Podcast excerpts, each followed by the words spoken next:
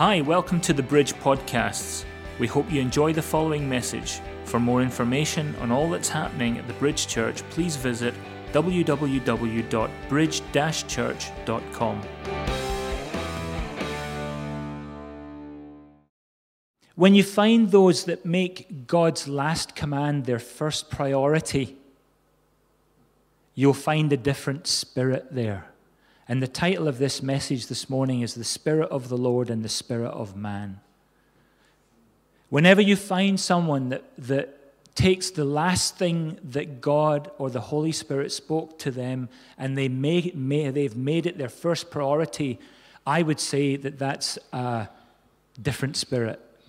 Because often, if, if I ask for a show of hands, I think every hand would go up. How often have we not got our priorities right in that respect. Amen. And I want to show, I want to talk about a good example of this different spirit and use the example of two men in the Bible, Joshua and Caleb, because they had a different spirit. Amen. And be, but before I, I, I talk about Caleb and Joshua, I'd like to just talk about something, you may have heard this phrase before prevailing spirits. Prevailing spirits. Prevailing spirits are spirits that exercise dominion over people and territories, places. They're prevailing spirits. Um, I didn't look up the dictionary meaning of prevail, but I, means, eh, but I think it means they're, they're always there and they're busy and they're kind of succeeding. Amen? So these are these prevailing spirits exercise dominion over people and territories. And so you've seen in the tithes video there that one of the first cities conquered in the promised land was Jericho. But is it, have any of you heard of the Canaanites? These were the people that occupied the promised land. Amen. Now, the Canaanites had a spirit, and it was a very lust based spirit. So it was very sexual, and it was also very greed based, lust for money. Very, the Canaanite spirit was a very powerful spirit. These traits, um, lust is a powerful trait, would you agree? It drives so many people in our world today. The lust for things is the predominant driving force. And so um, God gave a command and that command was to annihilate these people along with their traits.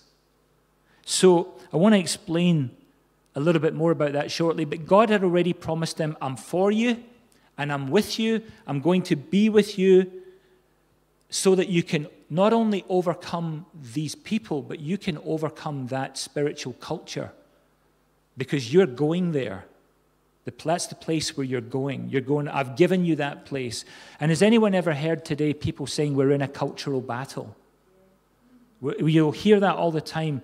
We're in a cultural battle because there's a prevailing spirit.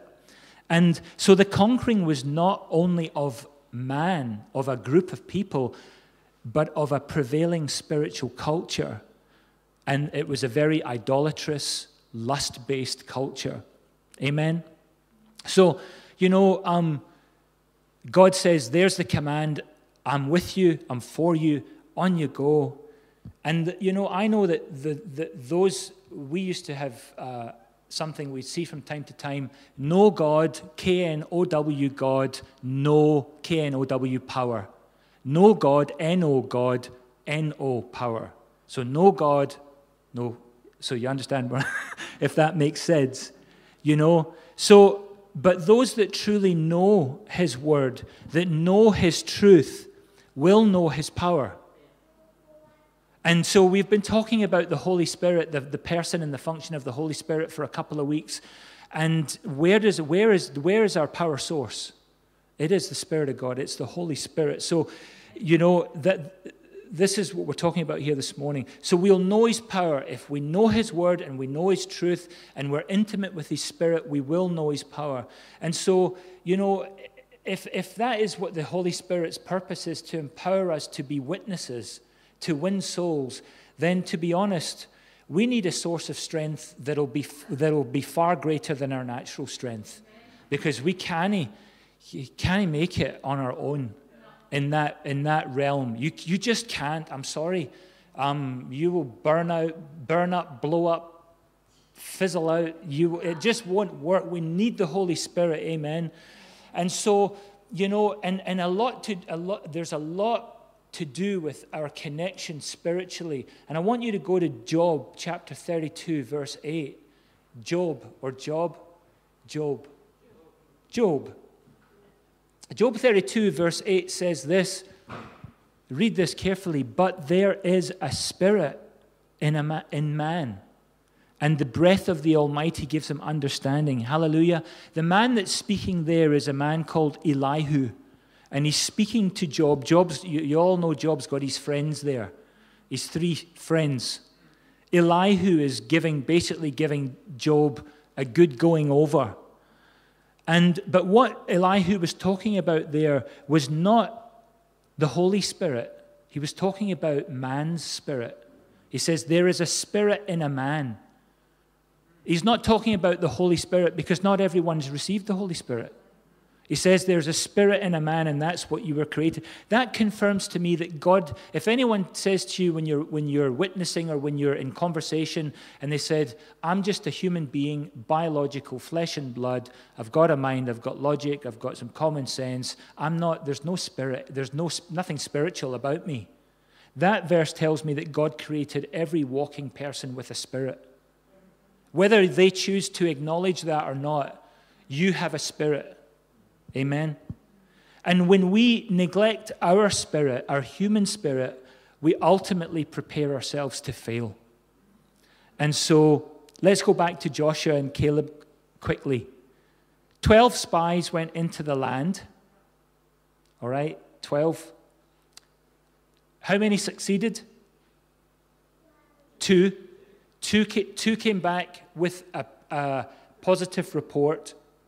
16.66% came back with a positive report, and 83% of this group was different to the 16.66%.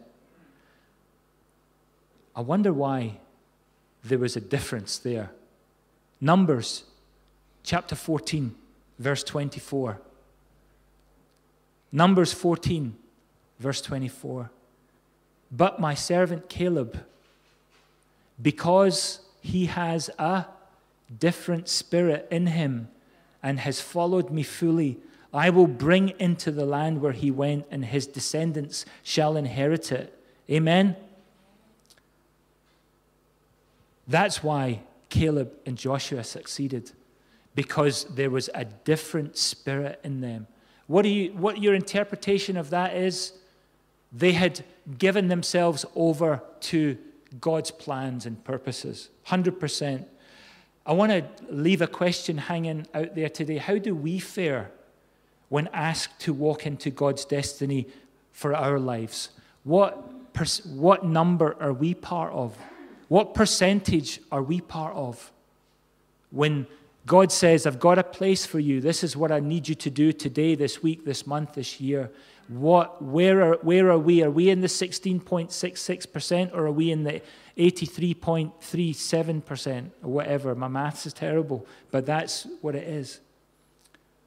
We all have a spirit, but are we allowing our spirit to be strengthened by a divine force that's leading us on in our mandate? Amen. Or are we resisting it? And the question is why would we want to resist the Spirit of God? Why would we want to resist the Holy Spirit? Why did, why did the 83% resist that situation? The Bible tells us there fear and intimidation. They said, These people are too big. This, this task is far too big. Lord, you must be wrong. That can't be the promised land. How can we move in there? Look at the size of them compared to the size of us. But how many of you in this place have started your own business and kept it going? Done something you achieved something against all the odds? It's because God's, God, is, God delights in leading us on by His Holy Spirit to complete the mandates that He's given us. Amen. You know, and the other thing is, people often, you know, well, do you know what? Alex has much more, he's much more spiritual than me. He's, he has much more of the Holy Spirit than I have. And we look around and we see other people and we think they're spiritual giants and we're grasshoppers or even less. But I want you to know that God releases more of His Spirit to those who rightly divide and handle the word of truth. So, the reason why some people seem to be advancing and getting on is because they are rightly divi- dividing and handling the word of truth. And God's last command has become their first priority. Amen. The sword of His Spirit is the word, and they're wielding that. Hallelujah. Amen. Hallelujah. For the, the fullness of the Spirit to manifest and the glory of God to be present, there's a few things, there's a mixture of things that have to take place. You could say they're the ingredients. You need believers, you need the Word of God, and you need the gifts of the Spirit for things to happen. Who else would, be, would it be good to have in the area at the time? Unbelievers. you others. But, but for the fullness of the Spirit to manifest and the glory of God to come down, and I truly desire to see that in Kilwinning in this in, the, in Ayrshire. I truly desire to see that in our church. I truly desire to see that in our church. For that to happen, you need believers. So you come here believing that the Holy Spirit is here and the presence of God is here. Amen. You, can't, you believe the word and you believe that the things of the Spirit, as we said a couple of weeks ago, are not hairy fairy there for now, there for today. They didn't stop after, after Pentecost, where I am not a cessationist. Some people might have different views, but I believe that the Holy Spirit is here and He's working and He's going to be stirring, stirring us up and agitating us. Stir a passion in us. We'll sing that with more holy fire and gumption in the weeks to come. Amen. But I think a lot of people have been unsure of the things of the Spirit because of mishandling, misunderstanding things of the Spirit. We're still looking for signs, some of us, without the, the discernment that the supernatural, that for the supernatural to take place, we have a responsibility to stave off spiritual neglect of our own spirits. There is a spirit in a man. Uh, do you have a different spirit? Who, or are you just, no, I'm just, I'll just go with the, I'm on the mainstream. You know, it's a sobering verse. The road that leads to life is not very wide, it's narrow. And if you have a different spirit in your school, or you have a different spirit in your social um, setting, don't, don't let that go. Hold on to that. It's my job as a pastor to tell you to hold on to God and hold on to that spirit. Hold, hold on to it. Amen.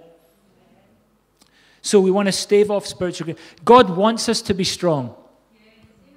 He wants us to be strong. And He wants us to be discerning. He doesn't want us to be fools or easily fooled. Amen. He doesn't want us to be fooled. He wants us to enjoy freedom in the Spirit but to remember that the purpose of the Holy Spirit is to the work of saving souls. Amen.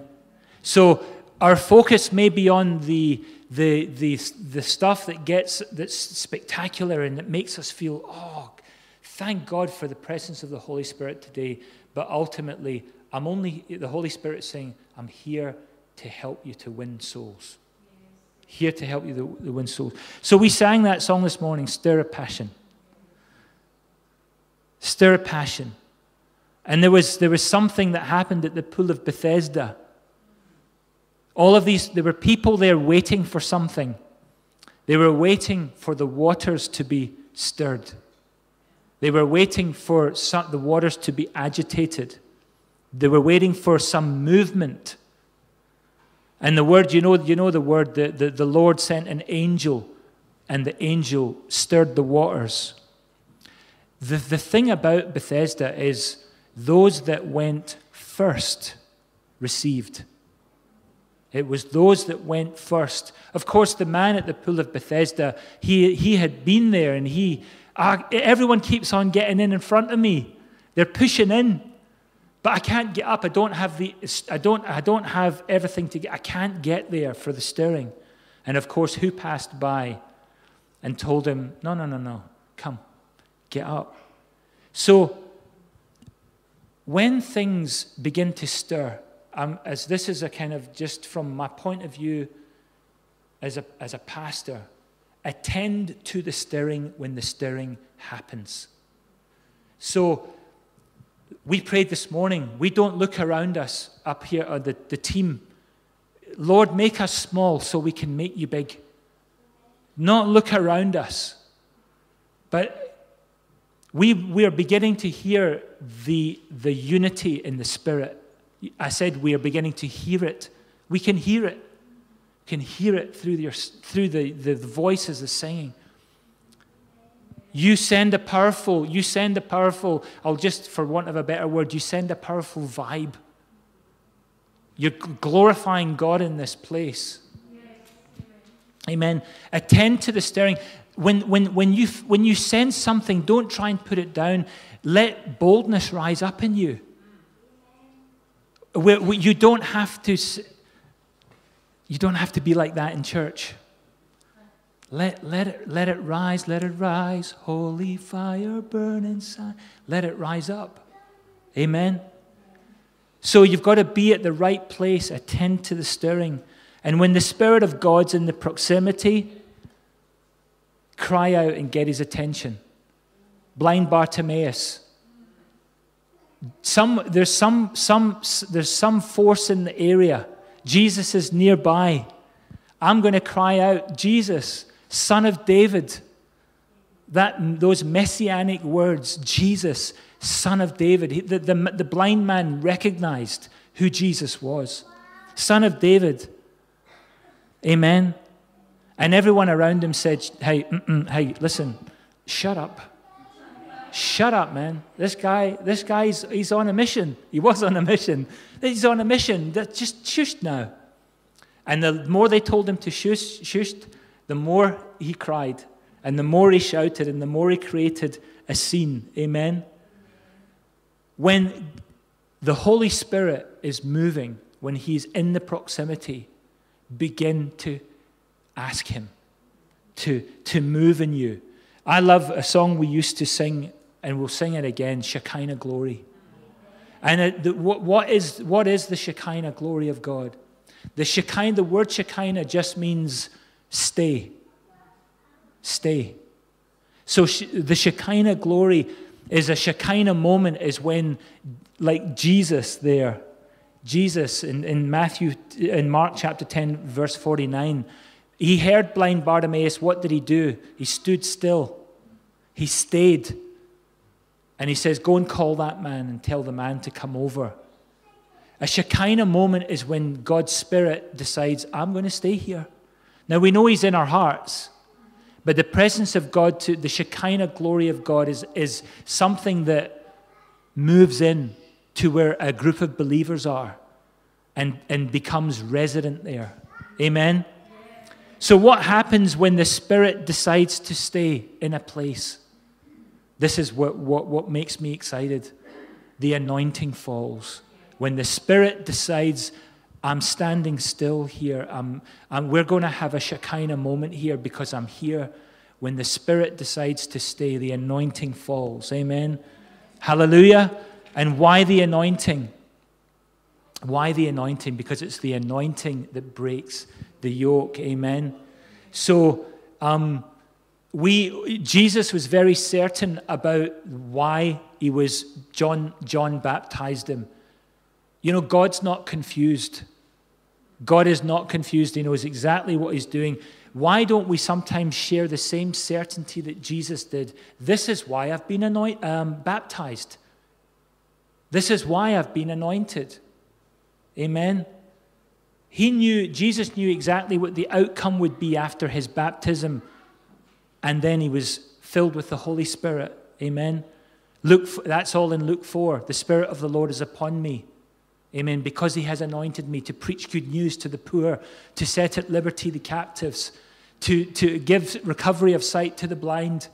He's like, I know exactly why the Holy Father, my Father, I know exactly why the Holy Spirit is with me on earth in my in my ministry. It's because I'm doing all of those things in Luke chapter 4.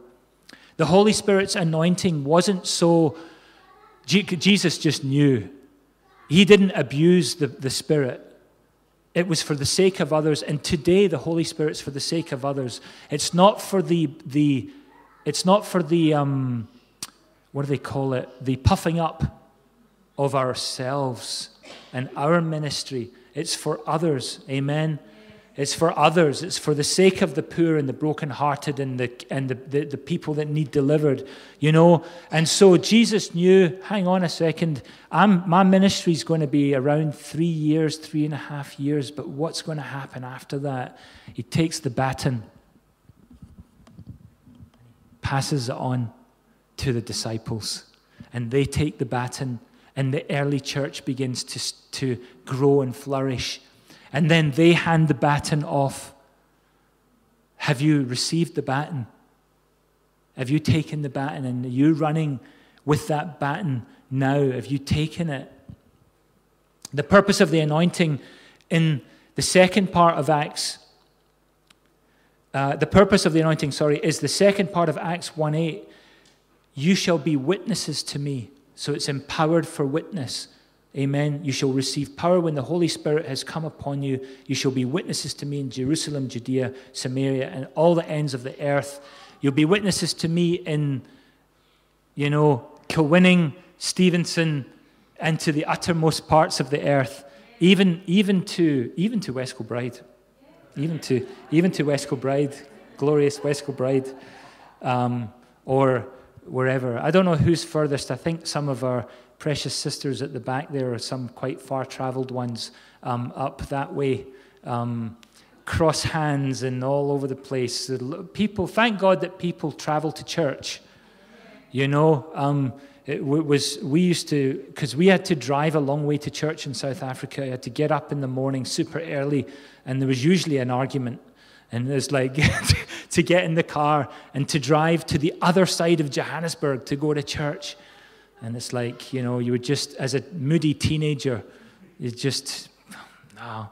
But then, of course, you get to church and you see your friends and people you know, and it's like, it's good to be here, you know. So, um, you know, people have got, we have a local church mentality, but sometimes we have to go further for what we need. So never, never rule that out. Amen. So the purpose of the anointing was not for inner healing sanctification, or comfort. These, see, we get the byproducts of the anointing. We get all of those things as the byproducts, but the main, the main thing was always to empower the one witnessing. Amen. And the early church, they, after all of the, the crucifixion and the resurrection and everything else, it was the anointing that brought the, the early church kind of out of hiding. It's like, come on, now it's time to go out there and do this. Amen. And it can bring us out of our hiding places. The anointing can bring you out of your hidey hole or wherever you've decided, I'm just going to stay here because this feels good and I'm comfortable here and everything's okay. If we're truly ready to say, Come, Holy Spirit, fall afresh on me, fill me with your power, satisfy, you know, then if we truly are, He'll bring us out Amen. And I, I, am going to close shortly, but I want to, I, I want to um, close with two principles, two power principles available to us that we need to remember and to continue to trust in these. And, and what are they? Well, first of all, I want to ask you is it our responsibility to save people? I can't save anybody. I would be useless at saving folk. I can't save anyone. There's not enough persuasion in me to truly save one soul. So the first principle is the Word of God. Romans 10 17, faith comes by hearing, and hearing by the word of God. Until I begin speaking the word full of the Holy Spirit, no one's getting saved. I can't save anybody. It's a, it's, it's, it's a sovereign work of the Lord. It's his, totally his, by his grace. And faith comes, saving, saving faith comes by hearing and hearing the word of God. Amen. If the ground of the heart is good, if the ground of the heart is good soil, and you say, Lord, use me today, guaranteed you'll probably end up in front of someone who's, who, who, who you need to speak to. Amen. And it's amazing when you open people up. I was speaking to a, a young guy this morning. They're busy um, putting a new roof on our house. And I was, he, and, and he was always smiling. I said, Hi, how's it, Robert? How you doing this morning? I'm doing good. And I had to check myself because you know what you always say, Did you have a good night? Did you? And uh, I didn't mean it that way. And he says, I've been sober for seven years. He's only 31. I've been sober for seven years. and I said, Oh, tell me about it. He says, No, it was, uh, you know, I've, I've a, my partner and I've got two wee, two wee ones now. And you know what? I was, my, I was, my life was going to explode. I, I, I had to stop. He's been totally dry for seven years. And he, he, he just looks radiant, you know, and he's not even saved yet. but, he, but, but there's, there's a spirit in a man and I think people know. And when you get to talking to folk, there's going to be a connection. There's going to be a spark there. Amen. So we do our part and we let the word of God do its part because the word says in Isaiah 55 So shall my word be uh, uh that goes forth from my mouth. It shall not return to me void, it shall accomplish that for which I sent it. Amen. So the first one is, is that um, the word. The second power principle is the person we've been speaking about for weeks, the Holy Spirit. Amen. It's the Holy Spirit that introduces this second power. Is it my job to convict people of sin? No. Is it your job to convict people of sin? Have I convicted people of sin? Yes, probably in a very bad and a wrong way in the past. I've done things the wrong way. But it's not my job. Conviction of sin comes to a person when the spirit in them, the spirit of a man, is awakened, when their conscience is awakened to their, that they are sinners. Amen? Without conviction of sin, there can be no repentance. So it's an essential part of salvation.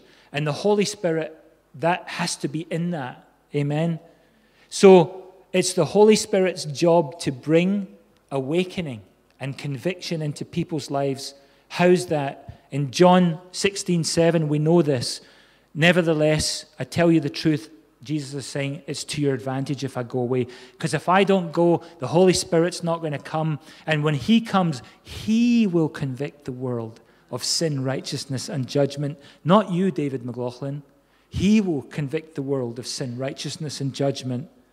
Sin because they don't believe in me. We all talk, everyone talks about, this, you know, well, you know, I, I, I, I lie, I steal. Um, anyone watched The Way of the Master or, or seen any of that? You see, um, forget his name now. Um, and he goes and he, he, he, engages with people and eventually he says, So, by after our conversation, what you're really saying is you're a lying, thieving, uh, adulterer, and, and, and the, the person's like, uh, totally shell shocked. And then you sometimes see the beginning, the light beginning to dawn on them, you know. So, but really, the, the, the, the, the greatest sin of all is the sin of unbelief. So there's a threefold ministry the Holy Spirit's doing here conviction of sin. The foremost sin is the sin of unbelief. Amen. And the Holy Spirit is just going to believe in His way, show people that their ways are wrong. Their ways are wrong. Amen. Whatever we believe to be right in our own eyes, if you open your life up to the Holy Ghost, He'll put you right. Amen. And when the Holy Spirit's involved in the conviction of sin, people will then have the opportunity to accept or reject that. Amen. The second one is um, the first one is was was um, sin, wasn't it? Uh, the second one was of righteousness, and we talked about this a few weeks ago. The righteous standard. Amen. There's a righteous standard we're all held to. Despite people in the world denying that truth, and as wrapping up my announcements in, during the message this morning, you may have found this on your seat. It's the election briefing from the Christian Institute. And I, couldn't, I cannot say enough how valuable this would be for you to read. Please read it. If you haven't already cast your vote, please read this. We got them posted to us for you. Please read them. And by the way, I love the Christian Institute for unbiased standing. They're, they're just saying this is exactly what every party believes. And I'm saying that in terms of there's a denial of absolute truth in the society we live in.